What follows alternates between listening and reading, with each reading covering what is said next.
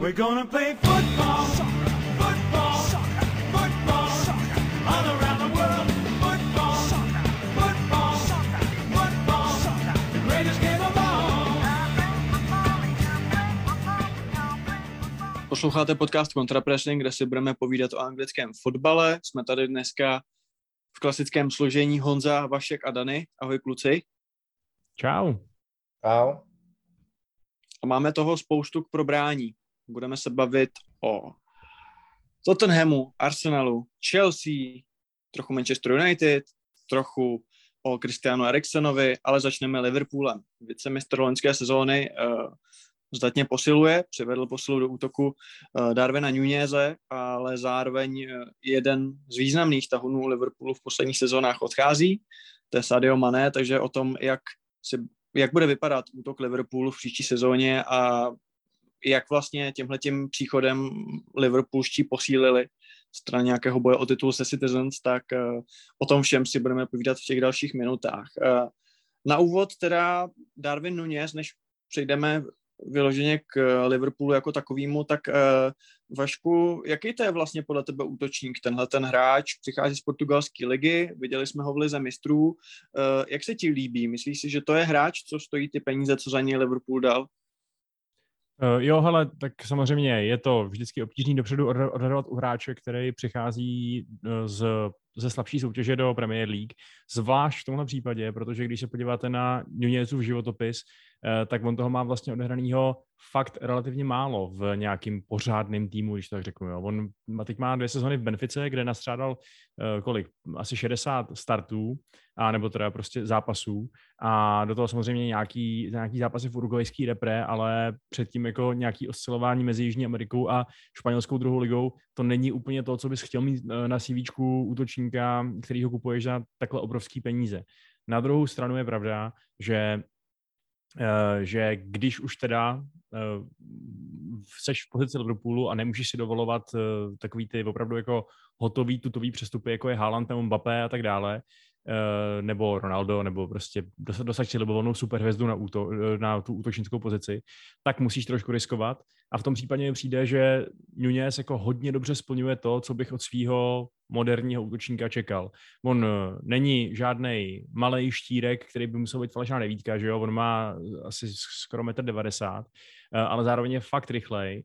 Eh, zároveň je jako jeho gólové statistiky jsou vynikající, takže a ještě navíc, podle toho, jak to vypadá, tak jako jeho jeho tak, taková ta link-up play, to znamená prostě taková ta jeho obecná kreativita, to, jak je vlastně schopný fungovat v kombinaci a tak dále, eh, tak jako určitě to nebude na úrovni eh, prostě Harryho Kanea, ale, ale taky to prostě není žádný kopito, jo. Čili máš tady neprově- podle mě furt ještě se dá říct neprověřenýho, ale, uh, ale velmi talentovaný útočníka, který má teoreticky všechny ty správné atributy na to, aby v Anglii mohl uspět.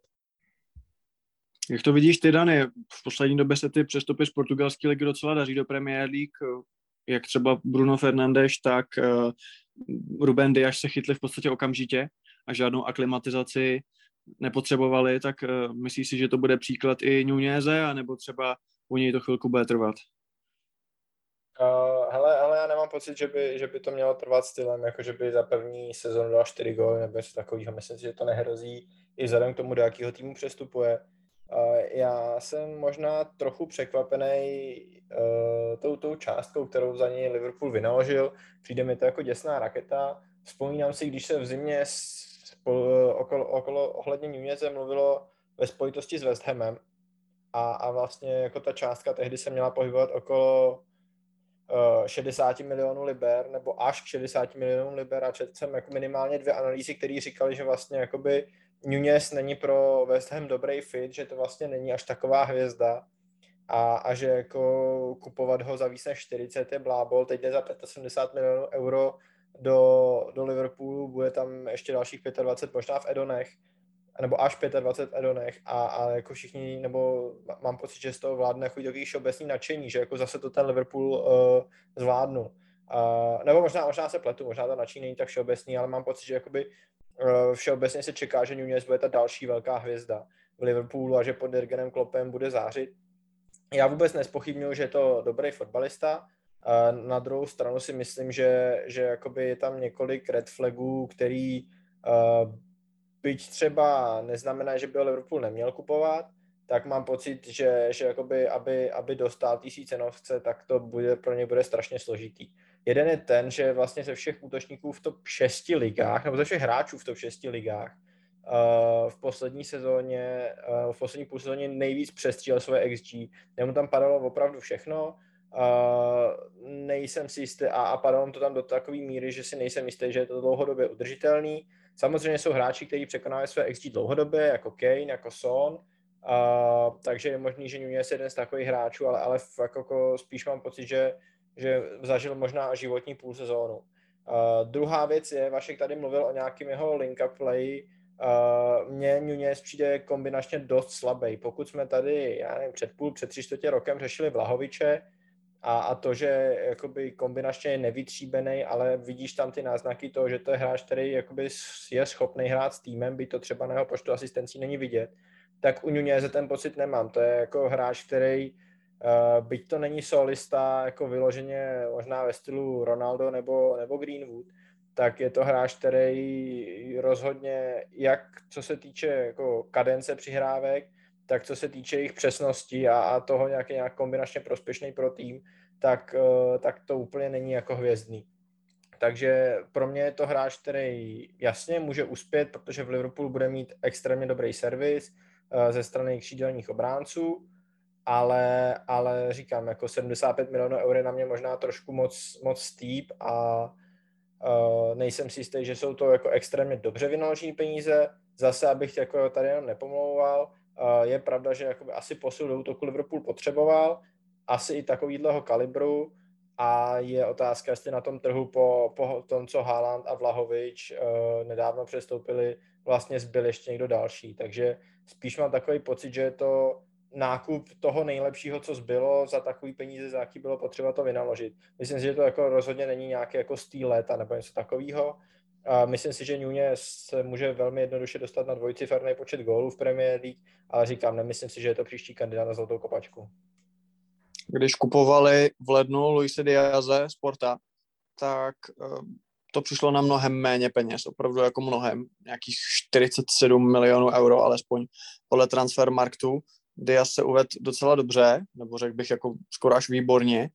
A Vašku, myslíš si, že Nunez, protože ta cenovka tomu trochu jako na, to, tomu napovídá, bude jako ještě o level lepší hráč, respektive ten potenciální strop uh, se kterým je prostě pořizovaný, je ještě jakoby vyšší, protože já teď koukám, že je mladší o dva roky, není to tak, že by jednomu bylo 30, druhému 19 a oba jsou to hráči do útoku, tak aby to pak třeba právě v tomhle porovnávání nevyšlo tak, že zatímco Diaz byl opravdu chytrý nákup, tak Nunez může být třeba trochu přeplacený. Uh, jo, tak uh, ono prostě taky se že, těžko od, uh, odlákává hráč z úspěšného klubu, který si nemusí úplně um, tím prodejem vydělávat na živobytí. Benfica zase byla v lize mistrů, zase jí tam docela dařilo, že jo, prošla vlastně do vyřazovací části, takže tam si určitě nahrabali dost peněz. A tím pádem to asi nebyl takový tlak, jako když přijdeš za, uh, za nějakým klubem třeba, který v poslední době tak úspěšný není, jako je třeba Porto. Eh, takže to je jeden faktor. Druhý je ten věk, který jsi zmínil, přece jenom oni ty dva, tři roky můžou být u, u těch hráčů na tu, na tu tržní hrotu, jako můžou se projevit. Třetí samozřejmě ten, že vždycky platíš prémium za hrotového útočníka. Je to já vlastně nevím, to by možná mohl říct třeba Dani, jestli na to má nějaký názor podložený datama, ale, ale je to takový skoro až kliše, že jo, že ty góly jsou to nejcennější, co si můžeš kupovat, že prostě uh, i kdybys měl uh, vlastně, víš co, Van, Van Dijk uh, je vlastně inherentně levnější hráč než prostě Lukaku, prostě protože to je stoper a ne, uh, a ne striker. A jako vlastně ten poslední argument, proč ta cena možná je taková, je taková pochopitelná, je ta, že mně přijde, že já bych úplně nepodceňoval uh, Nuneze jako komplexnějšího hráče, než jako popisoval Dany, protože my víme, že on je schopný hrát i levý křídlo a že vlastně pokud by Klopp prostě, víš co, Klopp rád, že jo, tě překvapí tím, že nejdřív dá uh, jeden zápas dá na hrot uh, tady Firmína, pak tam dá Žotu, pak tam najednou hraje Mané, uh, takže bych se vlastně nedělal, kdyby došlo k situaci Manchesteru City a kde, kde prostě taky na křídle hrál nějak jako bizarně Gabriel Jesus a, a viděli jsme Nuneze i z křídla, no. Hmm. A ty říkáš, že vlastně hroťák je drahý, protože góly jsou drahý, ale góly přece nemusí dávat jenom hroťák a kor, když Nunes přichází do Liverpoolu, kde dlouhodobě je nejgolovější, zdaleka nejgolovější hráče křídlo, Salah. Uh, a teď vlastně, když se podíváme i třeba na jiný hráče, úspěšný, tak uh, v posledních letech gólově, tak Son taky není typický hroťák, že jo. Za Chelsea, zatímco pěti hroťákům se tam nedařilo, tak ten nejvíc gólů tam nasypal Azard taky z křídla. A zrovna třeba v tom Liverpoolu jsou léta zvyklí v prostřednictvím Firmína, že ten hroťák nemusí být extra gólový, byť samozřejmě Firmino si to vynahrazuje jakoby jinýma věcma, ale myslíš si opravdu, že jakoby jako CF z principu musí být o 20 milionů euro dražší než křídlo, když to křídlo ti těch 20 za sezónu může dát klidně i taky? Jo, já neříkám, že je to jako můj názor, víš co, já neříkám, že je to správně, proto, proto mě zajímal daného názor, já jenom říkám, že to tak prostě je, že zkrátka dobře ty útočníci si můžou jednak poručit eh, největší platy a jednak můžou taky eh, prostě stát nejvíc peněz, že jo. Ne. Jaký je tvůj názor, Dany? Hele, já bych to chápal, že za Hroďáka platíš prémium, kdybychom mluvili v nějakém váku bez kontextu. Jo, kdybychom se přesně bavili o generickém týmu, tak, uh, tak rozumím tomu, že hroťák je pozice, kterou kupuješ, hroťák je pozice, kterou prioritizuješ, že to stojí hodně peněz, protože prostě góly jsou uh, potřeba k úspěchu. A vidíme třeba na, na případech postupujících týmů, že často jakoby ta první věc, kterou scháně, je hrotový útočník. Uh, jako třeba teď Nottingham Forest, který jako první posil přivádí Tajva Avonyho z Unionu Berlin a za 17 milionů liber, když, když Sheffield postoupil, tak hned kupovali Oliho McBurneyho, a není to, není to vůbec výjimečný. Na druhou stranu, myslím si, že ten kontext tady je důležitý a my se tady bavíme o tom, že Nunez je gólový útočník, jehož link-up play je uh, při nejlepším nedovyvinutá.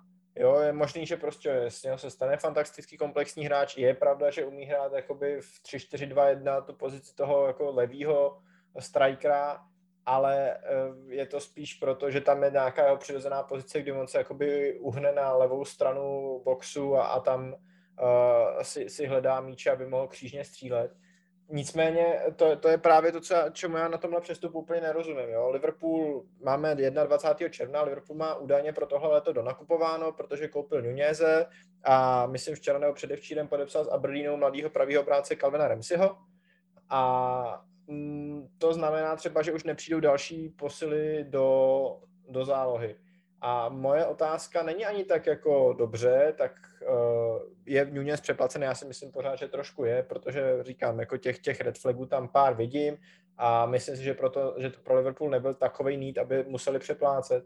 A, a proto jako by mě spíš zajímalo, jestli to nešlo vyřešit líp, jo? jestli si těch 75 milionů euro nedal už utratit třeba tak, že koupíš útočníka za 30, za 35, protože přece jenom i po odchodu Maného, tak v tom útoku máš pořád Salaha na pravém křídle, uh, Diaz vlevo, Žotu, který může hrát hrot, Firmína, který může hrát hrot, a zároveň uh, máš Harveyho Eliota a nově příchozího Fabia Carvalia, který oba můžou hrát jak tu opozici té osmičky, tak v, uh, na křídle útoku, takže podle mě do tohle nepotřebuješ úplně dalších hvězdů a spíš bych se staral o tu zálohu, která začíná být Uh, poměrně jako stará, jo, to, že prodlužuje smlouvu s Milnerem, teď jako v záloze máš Milnera, Hendersona, uh, Tiago Alcantara tě přes 30, Fabinho na ty dveře ty třicítky pomalu klepe a na Keita tomu je taky myslím 27.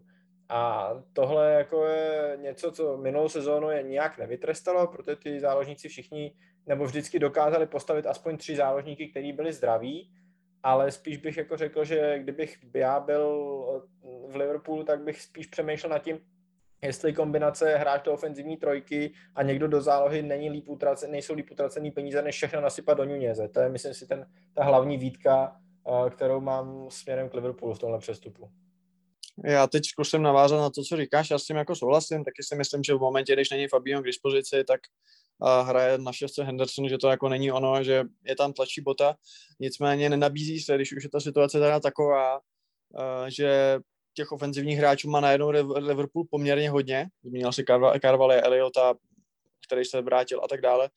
A těch záložníků tolik ne, tak uh, přejít zase třeba na delší čas, uh, na nějaký 4-2-3-1 s double pivotem a a prostě čtyřma ofenzivníma hráčema, kde může Firmino hrát teoreticky jakoby AMK, je tam těch možností víc a, a využít teda maximum um, potenciálu těch i nově příchozích ofenzivních hráčů, nebo si myslí, že prostě Klopp je natolik zarytej v tom 4-3-3, že až na nějaký třeba jednozápasový jako změny se bude držet toho svýho. Ale nabízí se to a, a pokud by se to tak opravdu stalo, tak by ten příchod Nuneze dával najednou o dost větší smysl, protože přece jenom jako na hrotu 4-2-3-1 bude lepší fit než Jota. Otázka je, nakolik to třeba ublíží Salahovi, který najednou nebude na pozici křídla, ale pravýho AMK. Jo, je otázka, jestli bude mít e, tolik, tolik ofenzivní volnosti. Je otázka, co to udělá s Diazem, když najednou bude katovat do středu, kde, bude, jakoby, kde budou oxidovat dva hráči místo jednoho.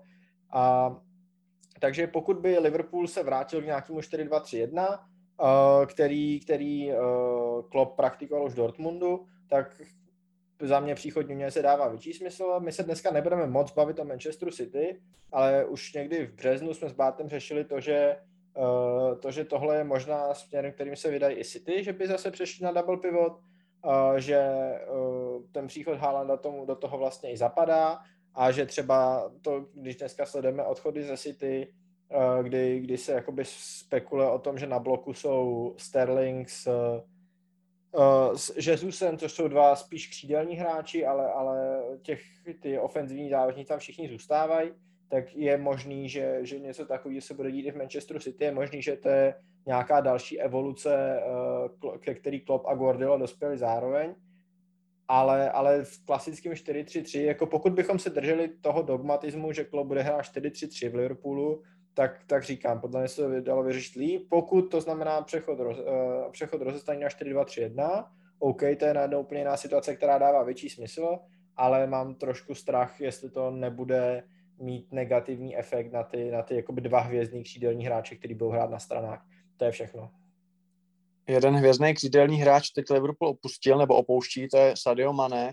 Vašku, eh, jak ty vlastně vidíš eh, tenhle ten krok Liverpoolu a ono se tak jako nabízí, že to je dobrý řešení, protože asi si můžou nechat jenom jednoho dra- draze zaplaceného hráče, to bude Salah, Mané bych chtěl asi taky pořádnou gáži, je třeba to trochu občerstvit a prostě Diaz, potažmo Jota, potažmo Nunez, všichni jsou asi nějak schopní na tom, na tom křídle zahrát, neříkám, že je to jejich pro, pro, uh, post, ale nějak jsou tam schopní zahrát. Tak zní jako docela dobrý nápad, jako docela dobrá náhrada, dobrý občerstvení toho týmu, ale kdyby si měl zahrát na Ďáblova advokáta, tak je za tebe nějaká situace nebo nějaký vesmír, ve kterém měl třeba Mané zůstat, že se skutečně měli pokusit ho podepsat a zachovat to, protože třeba jednoduše tihle ti noví kluci nejsou prostě tak kvalitní jako Mané.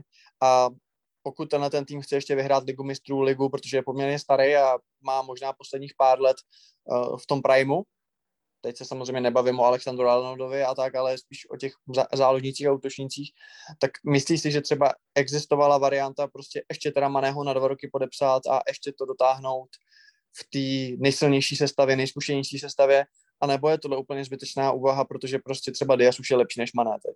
Eh, hele, já si myslím, že v ideálním světě by uh, si Maného určitě nechali, protože Jasně, chápu, že už to není ten Mané, u kterého jsme si říkali, pane bože, ten je lepší než Salah, důležitější než Salah pro ten tým. Takovou pozici už prostě v Liverpoolu roku 2022 eh, Mané nemá, ale na druhou stranu i tak, že jo. Děláš teď to, že dobře, nahradil si ho eh, Luisem Diašem, který teda měl výborný ten vstup, tu, tu půl sezónu v Anglii, ale je otázka, nakolik eh, to třeba může být jenom nějaká, nějaká, řekněme, taková první vlaštovka, která se pak úplně neobrátí v jaro. A ty, tyhle ten, už ten základní risk, že říkáš OK, nepotřebuji Maného, protože mám dia, eh, Diaše, tak ho ještě doplňuješ tím, že vlastně ten prověřený Maného output nahrazuješ tím Nunezem, u kterého jsme si teda sice, jako já jsem říkal, že tu částku třeba asi chápu víc než, než, než Dany, který, který rozporuje, ale i já říkám, že to rozhodně je riziko. A uh, takže je to skoro trošku jako kdyby, uh, jako kdyby tohle to byly takový jako kroky gamblera prostě, jo, ne, kroky, ne kroky někoho, kdo je, kdo má naprosto přesně spočítaný, jaké, jaká sada kroků ho dovede k tomu zaručeně nejlepšímu výsledku, kdybych to měl říct takhle. A myslím si, že samozřejmě jako těžko říct, kdy vlastně, eh, kdy, kdy Manému, mm, jakožto rychlýmu, křídelnímu, přímočarýmu hráči, kdy on narazí na ten svůj typický věkový sešup, že jo, po kterém už prostě nebude tak efektivní, nebo jestli to vydrží kopat do, prostě do eh, tak dlouho jako Ribery s Robenem ale já bych vlastně nedělal, kdyby třeba v tom Německu ještě právě teď, já nevím, tři, čtyři sezóny byl za absolutně excelentního prvotřídního hráče a v Liverpoolu si říkali, no, no tak my teď toho Němece musíme ještě dva roky vychovávat, aby k nám sednul. Hmm. Já si myslím, že jako já jsem spíš ten tým jako to omladit, protože si myslím, že za prvý drobný okysličení je jakoby fajn a za druhý jsem u toho Maného spozoroval určitý jako výkyvy ve formě, který zejména v té tuším, že teď už před minulý sezóně byly jako hodně patrný, kdy o hodně dlouhou dobu nehrál jako vůbec dobře. A byť vždycky jsem byl z té dvojice fanouškem spíš Maného než Salaha, což jako lidi ví, kdo nás poslouchá, protože mi přišlo, že je prostě pracovitější, že je takový platnější pro tým, týmovější, zatímco Salah je prostě ten sobec, který to často jako zbytečně zadrbe a hraje na sebe ale samozřejmě dává ty góly a má ty čísla, takže je jakoby nespochybnitelný, ale zatímco Salah skutečně od té doby vyrostl ještě o level vejš a je skutečně jako top 3 hráčem Premier League určitě a třeba top 5 hráčem na světě, dejme tomu teď si to řekněme takhle, a je tím rozdílovým hráčem, který ho chci v týmu mít, tak Mané jako je jako velmi dobrý, jako skvělý křídelník, ale mám ho v tom týru, kdybych to měl dělat jako do nějakých škatulek, tak mám prostě níž a myslím si, že ty hráči tomu můžou přinést něco nového. Diaz se mi moc líbil v tom, co jsem viděl na jaře. Nunes nevím, ta částka je jako hodně velká a upřímně řečeno, já si nejsem úplně jistý, jestli přichází do základu a vůbec bych se nedivil tomu, kdyby třeba většinu sezóny chodil z lavičky a hrál prostě na hrotu Žota, protože je za prvý prověřený už Liverpoolu, za druhý uh, přišel z Anglie tenkrát, byť teda taky z portugalské Anglie, trochu z Wolverhamptonu a furt Firmino, já, si, já jsem to řešil s Karlem Málkem, on říkal, že Firmino už bude jenom squad player, já si říkám, aby nás Firmino furt nepřekvapil, že v určitých zápasech bude jako hrát základ a bude mít tu minutáž poměrně jako velkou a, a zdaleka to nebude jenom hráč do kabiny, protože si myslím, že furt nabízí něco, co je ve fotbalovém světě unikátní a, a může, se to, uh, může se to hodit.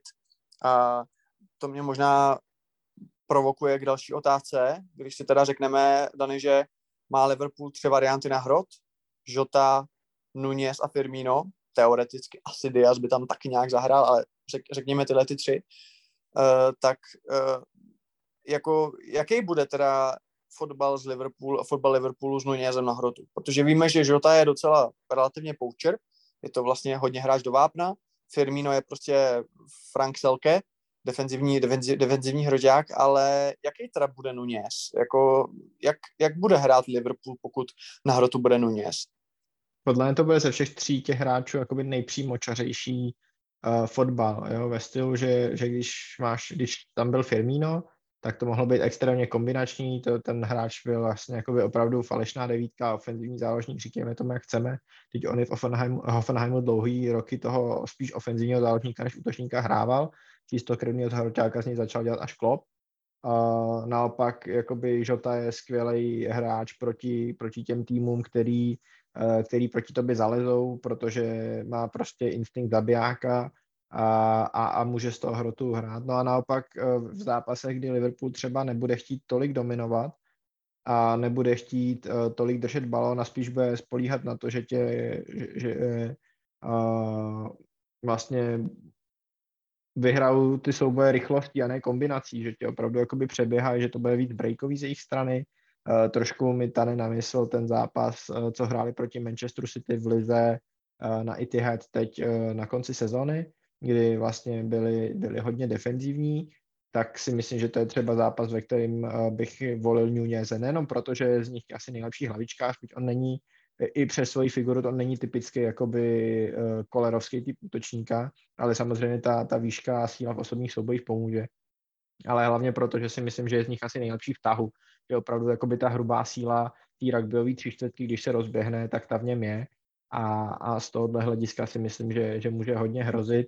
Zároveň uh, může dobře doplňovat to, že on, když bude působit takovým trošku tankovým dojmem, tak uh, vytvoří za sebou prostor, kde si můžou uh, jak, jak Salah, tak uh, Diaz vlastně uh, zasekávat do středu, protože obě křídla Liverpoolu teď samozřejmě budou hrát s nohou dovnitř a naopak oba, oba krajní beci budou mít uh, nohu, nohu směrem ven, takže vlastně vždycky to vytvoří jako ten stromeček možností, že Salah buď může zaseknout a střílet, nebo může vlastně přihrát pod sebe Alexandru Arnoldovi, který může centrovat a to samý na druhé straně budeš mít s Diasem a, a uh, Robertsonem a, a tím, že vlastně tahle hrozba ve středu tam pořád bude a tím, že vlastně bude ten náběh i za obranu, i vlastně na, na hranu obrany, i do hlavičkový souboje pořád jako prezent, tak, tak tím vlastně budeš toho soupeře, který proti tobě třeba bude chtít hrát vytažený, dostávat pod tlak. Takže takhle já jako vnímám, že bude Darwin Nunez utilizovaný. Hmm. Uh, pokud teda se budeme bavit o tom, že Liverpool i nadále bude hrát front free, tak to jedno místo je v ideální sestavě obsazený samozřejmě Salahem, to je jasný, ale ty ostatní dvě jsou poměrně s otazníkem, což nebývalo. Dlouho jsme se bavili o tom, že to Liverpool hraje skutečně na čtyři, čtyři útočníky nebo čtyři ofenzivní hráče a ten čtvrtý je Ori, Ori, Origi, Origi. Takže teď opravdu jako velmi pěkný posílení v posledních zhruba dvou sezónách nebo sezóně a půl. Ale jak si třeba myslíš, Dany, že bude vypadat úplně ta ideální, ideální front trojka, a nebo, nebo vlastně dvojka, kteří budou ti dva, co doplní Salha a kteří hráči si vlastně můžou stěžovat na nedostatek vytíženosti, protože zápasu je sice hodně, ale že by to Klopp extra rád točil, se taky říct nedá, jako určitě to není Guardiola, který opravdu nenasadí dva zápasy po sobě stejnou sestavu, stejně tam vznikne prostě nějaká ideální jedenáctka nebo ideální dvanáctka, třináctka. A máš tady vlastně Luis, máš tady toho Luise Diaze, máš tady mladíky Fabia Carvalho a Harvey Eliota, což je asi spíš křídlo než středák. Uh, máš tady Nuneze, máš tady Firmina, máš tady Žotu. S tím, že Žota, nezapomínejme na to, že Žota skutečně udělal jako velmi dobrou práci, zejména když nebyly třeba k dispozici uh, Mané, Salah, jo, nebo když bylo hodně zraněných, tak Žota byl ten, kdo to táhnul. Tak um, ano, jako Carvalho asi nepřijde s tím, že bude chtít hrát základ, že jo, s Čempu s Fulemu, ale jako myslíš, že se tam může objevit hráč, který na konci sezóny budou chodit spekulace, že uvažuje o opuštění Liverpoolu, protože prostě přišel hrát základ a nehraje ho? Myslím si, že ten Jota je, je takový hráč, který tě napadne, protože uh, mám takový pocit, že ty jsi mluvil o tom, že vlastně dva posty jsou jakoby up, up for fight a mám pocit, že Diaz bude mít tu levou zálohu více docela zamčenou. Jo, že jednak on je z, z těch hráčů Liverpoolu možná s Nunezem asi nejméně variabilní, protože zvládne ještě jakž tak odehrát hrot, ale to není nic, kde bys ho chtěl mít. Takže je to jakoby hodně jednopoziční hráč, zároveň si ho vyloženě přiváděl jako náhradu Maného. Mám pocit, že už je to jako, že bylo to jasný tehdy a dneska je to křišťálově jasný, že prostě v lednu Luis Diaz, který měl přijít vlastně až teď v létě, přicházel právě proto, aby nahradil Sadia Maného. A myslím si, že na tom hrotu i díky té přestupní částce a i díky tomu, o čem jsme se teď bavili, že, že jakoby Žota je uh, hráč spíš do zápasu s těma slabšíma soupeřema nebo do, se soupeřema, kdy budeš uh, mít hodně příležitostí, kdy, kdy budeš uh, hodně jakoby, uh, ve vápně soupeře, tak uh, tam si sice může odehrát to svoje, ale, ale čekal, čekal bych třeba, že když přijde Liverpool na Chelsea, tak bych očekával na hrotu buď Firmina nebo Nuneze a uh, bude to na Klopovi a jeho manažerským umu, aby dokázal tu minutáž mezi ty tři útočníky, nebo teda zejména, zejména dva. Myslím si, že Firmino jakoby nebude moc, moc brblat, když, když to stane, já nevím, 500 minut za sezónu. Ale, ale je důležitý, aby vlastně tu, tu minutáž mezi Žotu a, a se dobře dělil. A aby to ne, a, a nedělil stylem, jeden hraje poháry, druhý druhý hraje, uh, druhý hraje ligu Myslím si, že to budeš muset jakoby dobře kombinovat, budeš muset uh, ty hráče tam občas pustit i spolu, což na druhou stranu ti dává šanci teda trošku jako oddechnout Salahovi, ale, ale je to tohle podle mě jakoby ta, ta dualita mezi tou dvojicí bývalých hráčů Benfiky, to znamená mezi Žotou a Nunezem, je to, co bude muset klub řešit. A myslím si, že právě kvůli tomu, že Nunez je ten nový nový kluk v ulici, který přišel s velkou cenovkou a, a naopak Žota, já nechci říkat, že je okoukaný, ale prostě už je tam je, už ho možná můžou brát trošku jako for granted, tak, uh, tak je potřeba si dávat pozor, aby právě tomu Žotovi nezačal dávat náznaky, že teda jako už, už je jako okoukaný. A vyveď mě z omylu, ale oni nemají úplně náhradu vlastně za Salaha na to pravý křídlo, ne? Protože všichni to jsou tak jako buď hroťáci, anebo levokřídelníci, ale vlastně ten Salah je tam dost jako zamčený. Samozřejmě výkonama, ale i vlastně jako to, jako protože i Jota je určitě spíš levák než pravák, že jo? Jako Jota a Carvalho a asi Elliot tam můžou nastoupit, ale nemám pocit, že by to pro nikoho z nich byla ideální pozice. No, myslím si, že Jota je teď ideálně spíše už hrot, Elliot těžko říct, ten eh, bude rád, ten je hlavně rád, že není v nemocnici a, a Carvalho tady taky ještě hodně nevytříbený hráč a může se stát, že jednoho z nich posunou jako velmi doleva, aby měli jako dezignovanou náhradu za, za Diaze. To znamená, ano, jako je pravda, že vlastně asi nejlepší náhrada za Salaha je Jota, ale problém je, že nejlepší náhrada za Nuneze je Jota, takže Jota se tam může ocitnout v takové té roli toho super žolíka, s kterou nevím, jestli to bude úplně šťastný. Na Super druhou na, na, na, jo. Na druhou stranu mu role super žolíka může zajistit jako větší minutáž, než kdyby byl náhrada jenom na jeden post. Takže ve finále Žota si může zahrát nalevo, může se zahrát napravo, může se zahrát uprostřed. Uh, možná ještě úplně poslední věta, uh, Dany, jak toho Nuneze vidíš, jako, protože ty si řekl, že prostě to jako de facto není levý křídlo, že je to skutečně jako taková ta asi levá desítka v tom 3-4-2-1, to, co hraje třeba někdo v Chelsea, prostě když se hraje tohle rozestavení, uh, ale jako nakolik pravděpodobný, protože já jsem vyloženě četl i na Atletiku a na různých webech, že je to jako, je to jako striker, ale je to vlastně i jako left winger. Tak ty tuhle tu variantu vyloženě vylučuješ a, a troufáš si říct, že prostě v 98% případů, kdy bude Nunes na hřišti, tak to bude na cf Jo, spíš jo. Já si vzpomínám, když jednou pod Nuněm uh, hrál Harry Kane levý křídlo, tak nebude to až tak hrozivý, řekl bych. Ale, ale myslím si, že jako, ne, nevím už ani, který to byl zápas, myslím si, že to možná byl ten zápas s Chelsea, který jsme prohráli 3-0. Ale uh, je, to, je, to, je to taková jako trošku reminiscence. Myslím si, že ten hráč chce být hrot, v kariéře byl primárně hrot a nemá důvod se z té pozice toho hrotového útočníka stěhovat.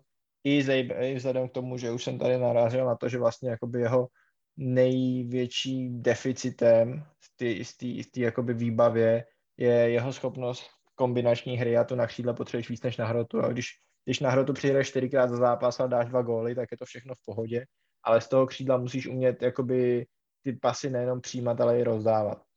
Mm-hmm. Kdo umí pasy přijímat i rozdávat je Christian Eriksen, který hraje za Brentford, ale teď se řeší, jestli tomu tak bude i nadále. Bylo jasný, že se ten jeho revival povedl, že všechno funguje tak, jak má, jak na hřišti, tak snad i, snad i ze zdravotního hlediska. A tak se začalo zdát, že Brentford, průměrný tým, byť jako pohodlně zachráněný na, nakonec, ale jako průměrný tým anglický je možná málo. Mluvilo se o, náhradu, na, o návratu do Tottenhamu, mluvilo se o zájmu Manchester United. Teď úplně poslední, co jsem zatím četl, je, že to vypadá na setrvání v Brentfordu. Vypadá to, že Thomas Frank je s ním asi jakoby jedna ruka a Eriksen prostě nechce jít do Tottenhamu uh, do nějakého 3-5-2, když ví, že tam je Kluševsky a bude se třeba často hrát 3-4-3, chce být prostě hlavní hvězda, což, co si budeme povídat, prostě Brentford bu- bude jednoznačně. A, a United tam samozřejmě by to byla taková asi alternativa za Bruna a taky, taky vlastně nevíme, co bude chtít ten hák hrát, nevíme, eh, jak se tam všichni s Ronaldem a s dalšíma jako vlastně utáboří. Vlastně to jako dává docela smysl z pohledu hráče, který třeba nemá extra ambice hrát ligu mistrů a tak, ale chce prostě se bavit fotbalem a chce, aby to trochu bylo o něm, což Eriksen neříkám, že byl, ale rozhodně na to má jakoby skills, aby to bylo o něm, tak Vašku, jak ty to vlastně vnímáš? Pokud to tak skutečně dopadne, že zůstane v Brentfordu, já jsem dokonce něco četl, že United snad odmítl, nebo že do United se úplně jakoby nehnal, že spíš ten zájem byl skutečně ze strany Red Devils, tak uh, jak tuhle tu trojí volbu uh, možná to bylo taky hodně o městě, že chce prostě zůstat v Londýně. Uh, jak tuhle tu trojí volbu Kristiana Eriksena vidíš? No, je to nesmírně zajímavá volba, no. Při, musím říct, že mě jakožto velkýmu fanouškovi United samozřejmě by bylo dost příjemný, kdyby tenhle ten eh, člověk, který si prošel, čím si prošel a který se stal nějakým uh, symbolem takový jako naděje a, a, a toho, že, uh, toho, že fakt jako zázraky nějakým způsobem existují, tak kdyby oblékl naše barvy, já ho mám fakt rád a myslím si, že o tom, jak moc ho ten, ten hák chce, tak svědčí i to, že ten zájem United o Eriksena vůbec nebyl a není podmíněný tím, jestli přivedou De Jonga, Frankieho z Barcelony, nebo jestli ho nepřivedou. To znamená, zjevně to není jenom nějaká jako náhrada za Pogbu, zjevně to prostě není jenom, pokud nevíde tady uh, Holandian za 80 mega, tak prostě si zadarmo vezmeme tady nějakýho dána. Uh, vypadá to, že tam s ním ten hák nějaký taktický plán má. Já bych se nedivil, kdyby to byl nějaký plán s v podstatě white playmakerem, neboli tím tvůrcem hry z, ze strany spíš, jo? takže že prostě jako v podstatě on a Bruno mohli hrát nějaký, nějakým způsobem falešní křídla a nechat, nechat krajní obránce a tě prostě odlepujou. A nebo prostě něco, něco podobně, podobně takového podobně řekněme vhodného pro ty silné stránky United a hráčů, kteří tam už jsou, protože já když se dívám na současný kádr United, tak vlastně úplně nevím, nakolik tam jsou excelentní křídla jako křídla. Jo? Když se podíváš na Rashforda, který totálně ztratil formu, eh, když se podíváš na Sancho, jehož nejlepší pozice je, je i tak dost pravděpodobně nějaká forma ofenzivního záložníka, uh, tak eh, si myslím, že se tady rýsuje nějaká přesně potenciální 4-2-3-1, která se hodně dobře rozumí s balonem u nohy.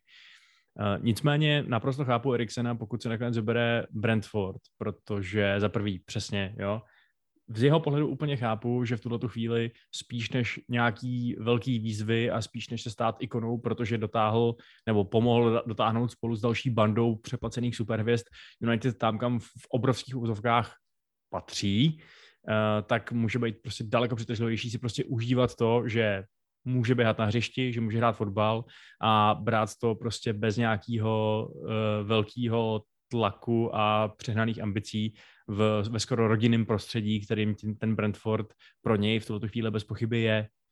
A je otázka, nakolik by návrat do rodinného prostředí byl návrat do Tottenhamu. Já si myslím, že už asi moc ne, že jo? protože ten klub se stihnul hodně změnit.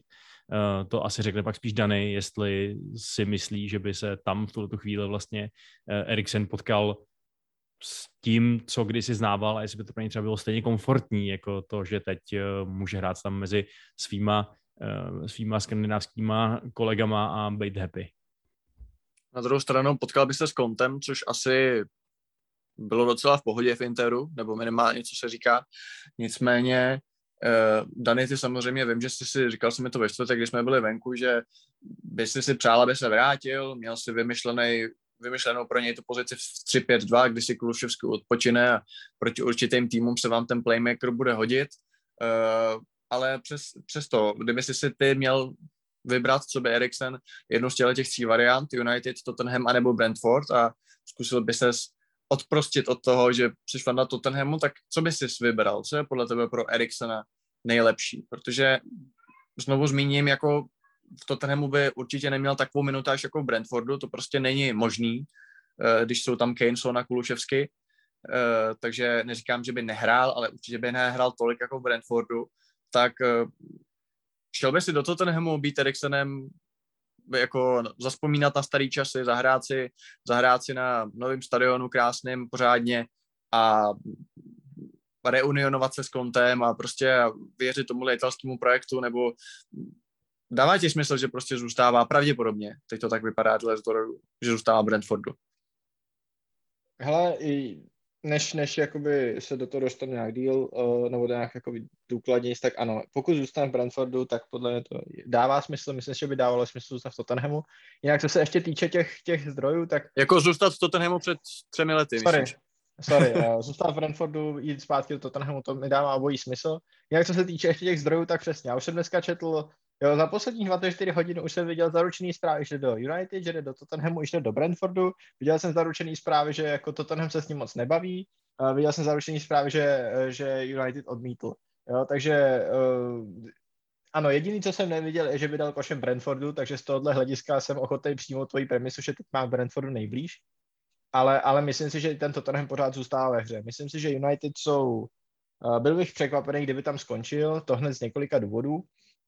Ještě než se, uh, než jakoby, uh, je úplně první, je, že Eriksen je uh, hodně nestandardní fotbalista a to tím, jak jako jak moc je to chytrý člověk. Ono se na to dost často zapomíná, ale v porovnání jako uh, s, uh, s třeba, to je, to jako opravdu extrémně inteligentní i akademicky seštělý člověk. V porovnání s ním je Petr Čech, jak když porovnáváš jako Ralfa Viguma s Lízou pomalu. Jako, a, a to nemá být nějaká urážka Petra Čecha. Petr Čech je taky jako určitě velmi chytrý člověk, ale Eriksen je ještě někde úplně jinde.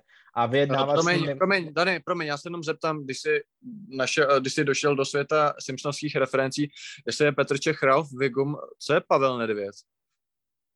Ty vole. A nevím, no tak asi, asi jeho táta, ten mám pocit, že ještě jako hloupější, ale... Jo, tak jako pokud jste si mysleli, že v tomhle podcastu někdy budou vystupovat hrdinové Eura 2004, tak nebudou. Tady se o to právě postaral. Každopádně dobře, tak už si urazil české fotbalové legendy a můžeš se vrátit k Eriksonovi. Jo, tak, tak ale podívej se, za jaký kluby hrál Čech, za Arsenal, za Chelsea a za Spartu, to je prostě těžký, že jako z mýho hlediska si nemohl vybrat na tři horší kluby. Dobře, tak ale my tady ty pory jako na to, kdo komu fandí, No neděláme. jasně, jasně. pohodě. Vrátíme se k Eriksonovi. Vrátíme se k Eriksenovi a uh, když jako i tím, že jak je to jakoby jiný fotbalista, že to jako fakt není tvoje typická kopačka, tak němu musíš přistupovat trošku jinak. Myslím si, že i to je to, co zvolil Tottenham, který ho přece jenom zná hodně dobře, takže s ním dal jako nějaký úvodní očukávačky před jeho dovolenou a teď ho vlastně nechávají podle těch posledních reportů jakoby trošku být, dávají mu čas na rozmyšlenou. Uh, není to tak, že by ho obvolávali každý den, víceméně věří tomu, že, že řeknou prostě tady jako Christian Eriksen je jako dostatečně rozumný člověk a vybere si to, co, uh, to, co jako mu sedí nejlíp. A to je, to je jenom možná taková jako vsuvka k tomu, jak jako, že, že, že proč, proč ty jednání vypadají tak, jak vypadají, proč to působí tak zmatečně, protože vyjednávání s Eriksenem nebude úplně standardní vyjednávání s fotbalistou. No a teď k tomu, jako jaký klub si má vybrat, podle mě prostě nedává smysl, aby šel do United, jednak protože by tam byl asi náhrada za Fernandéše, nebo jo, Vašek tady zmiňoval nějaký white playmakera, on to kdysi hrával v Tottenhamu v takový té čtveřici, kdy hrál uh, na jednom křídle Eriksen, na druhém Son, uh, na podhrotu Ali a na hrotu Kane, ale přece jenom je o něco starší, je o něco pomalejší, uh, je o něco fyzicky, nechci říct křehčejší, no ale prostě on nikdy nebyl žádná korba a když bude hrát jako Eriksen White playmaker, tak kdo bude bránit? Uh, to je, to je, myslím si, jako velký problém v United. Zároveň Zároveň, když se na to podíváš, tak on ti jakoby v United, United nenabízejí nic, to by ti nenabízel Tottenham nebo Brentford, jo. Uh, jediný, jako můžou zkusit uhnat, je vyložený na větší množství peněz. Tady se opět, opět, opět dostáváme k té jako jeho hodně specifický osobnosti, kdy třeba, když eh, jste viděli ten dokument uh, o Tottenhamu All or Nothing na Amazon Prime, tak uh, Levi, Levi mu vlastně říkal, jako, hele, Kristiane, my dorovnáme jakoukoliv nabídku, jakou dostaneš. A Eriksen říká, ale to není po penězích, jako pro to není po penězích, já chci zkusit něco nového. Takže tenhle, tenhle argument na ní nefungoval před třema rokama, nejsem si úplně schopný představit, že by fungoval teď. A uh, podle mě prostě i to, i to setrvání v Londýně, byť se můžeme jako tvářit, že Bůh ví, jakou to má cenu, tak myslím si, že pro Eriksena, který má 30 už nějakou cenu má, bude se chtít usadit s rodinou, cítí se dobře. Takže zbývají ty dva londýnský kluby a v každém z nich mu vlastně jakoby se vrací do jiné role, nebo bude mít jinou roli. Jo? Zatímco v Brentfordu je ta hvězda číslo jedna, ten, o kterém jako často se mluví o tom, že Eriksen je ten, kdo zachránil Brentford minulý sezóně, že bez něj by spadli. Já si to úplně nemyslím, ale je pravda, že měl obrovský přínos. A pro Brentford je uh, vlastně hrdina tím, co je to za hráče, jo? že prostě on je opravdu ta jako největší hvězda, on je, on je ten poster boy. A myslím si, že v Tottenhamu by tohle být nemusel. Uh, myslím si, že v Tottenhamu by ho fanoušci zbožňovali už jenom proto, kdo to je, jo? že prostě to je Christian Eriksen, návrat ztraceného syna. A samozřejmě v Tottenhamu má jakoby, on má vůči, v každém z těch klubů může ještě jakoby dokázat jednu věc, jo, v Brentfordu může vlastně ukázat, že to nebyl fluk a, a vlastně ten tým držet v Premier League a být vlastně tahoun tohodle, tohodle nepravděpodobného tažení. A na, naopak v Tottenhamu se může vrátit s tím, že v Tottenhamu za těch prvních 6,5 roku trofej nevyhrál, odešel do Interu, tam, si, tam vyhrál uh, Scudetto a teď se vrací a už, už má tu trofej a, a chce vůči tomu klubu splatit nějaký ten dluh, který tam vlastně zanechal tím, že tu trofej nikdy v Tottenhamu nevyhrál. Takže podle mě jak Tottenham, tak Brentford jsou pro ně dobrý volby. Uh, já bych chápal, že pokud chce mít trochu klid, pokud má pocit, že, že chce být hlavně, jakoby, že, že už pro ně není důležitý vyhrát trofej, protože už to udělal v Itálii, uh, takže by šel do Brentfordu a na druhou stranu si myslím, že uh, jít do Tottenhamu teď pro ně může být skvělá příležitost, jak se jakoby vrátit a být, mít, být na takový extrémně pozitivní vlně. Hm. A možná To ještě, byl strašně dlouhý monolog, sorry. no a ještě možná třema větama, uh, kolik minut si myslíš, že, nebo kolik zápasů si myslíš, že by Eriksen u vás reálně odehrál, tak abyste neotrávili Kuluševského, co by jednoho z nej, jednu z nejlepších posil minulé sezóny. Hele, věřil bych tomu, že kdyby odehrál 12 až 14 zápasů Premier League v základu v sezóně, plus nějaký poháry, plus nějakou ligu mistrů, plus samozřejmě nějaký taktický dostřídávání, tak to může vyhovat i moji Kuluševský. Myslím si, že to je nějaký jako ta, jo, že nějaký poměr 2 ku 1 s Kuluševským v základu, že by rotoval, je něco takového, kam bych mířil. OK, a my míříme do bonusu, tohle byla základní část. Uh, děkujeme za poslech. Pokud byste nás chtěli poslouchat i dál, tak můžete na herohero.co lomeno kontrapressing a budeme se bavit o Tottenhamu zase, a, ale o posilách, které Tottenham přivedl, Ivan Perišič a mnozí další a koho ještě přivede. Koukneme se i do druhého týmu Severního Londýna, koukneme se na Arsenal, jestli přitáhnou Jezuse, jestli uh, udělali dobře, že koupili za docela slušný peníze Fabia Vieru do zálohy a tak dále. Prostě probereme si přestupní spekulace i už uskutečnění přestupy těchto dvou týmů. Popovídáme se o tom, co se děje v Chelsea, jestli se jim podaří udat Romela Lukaka, uh, jestli přijde Raheem Sterling nebo Ousmane Dembele a taky proč odchází, nebo jestli je dobře, že odchází Marina Granovská a možná přijde čas i na bizarní příběh Paula Pogby. Takže tohle bude bonus, uh, my se budeme těšit s vámi, co budete poslouchat i dál a jinak ahoj. Čau. Čau.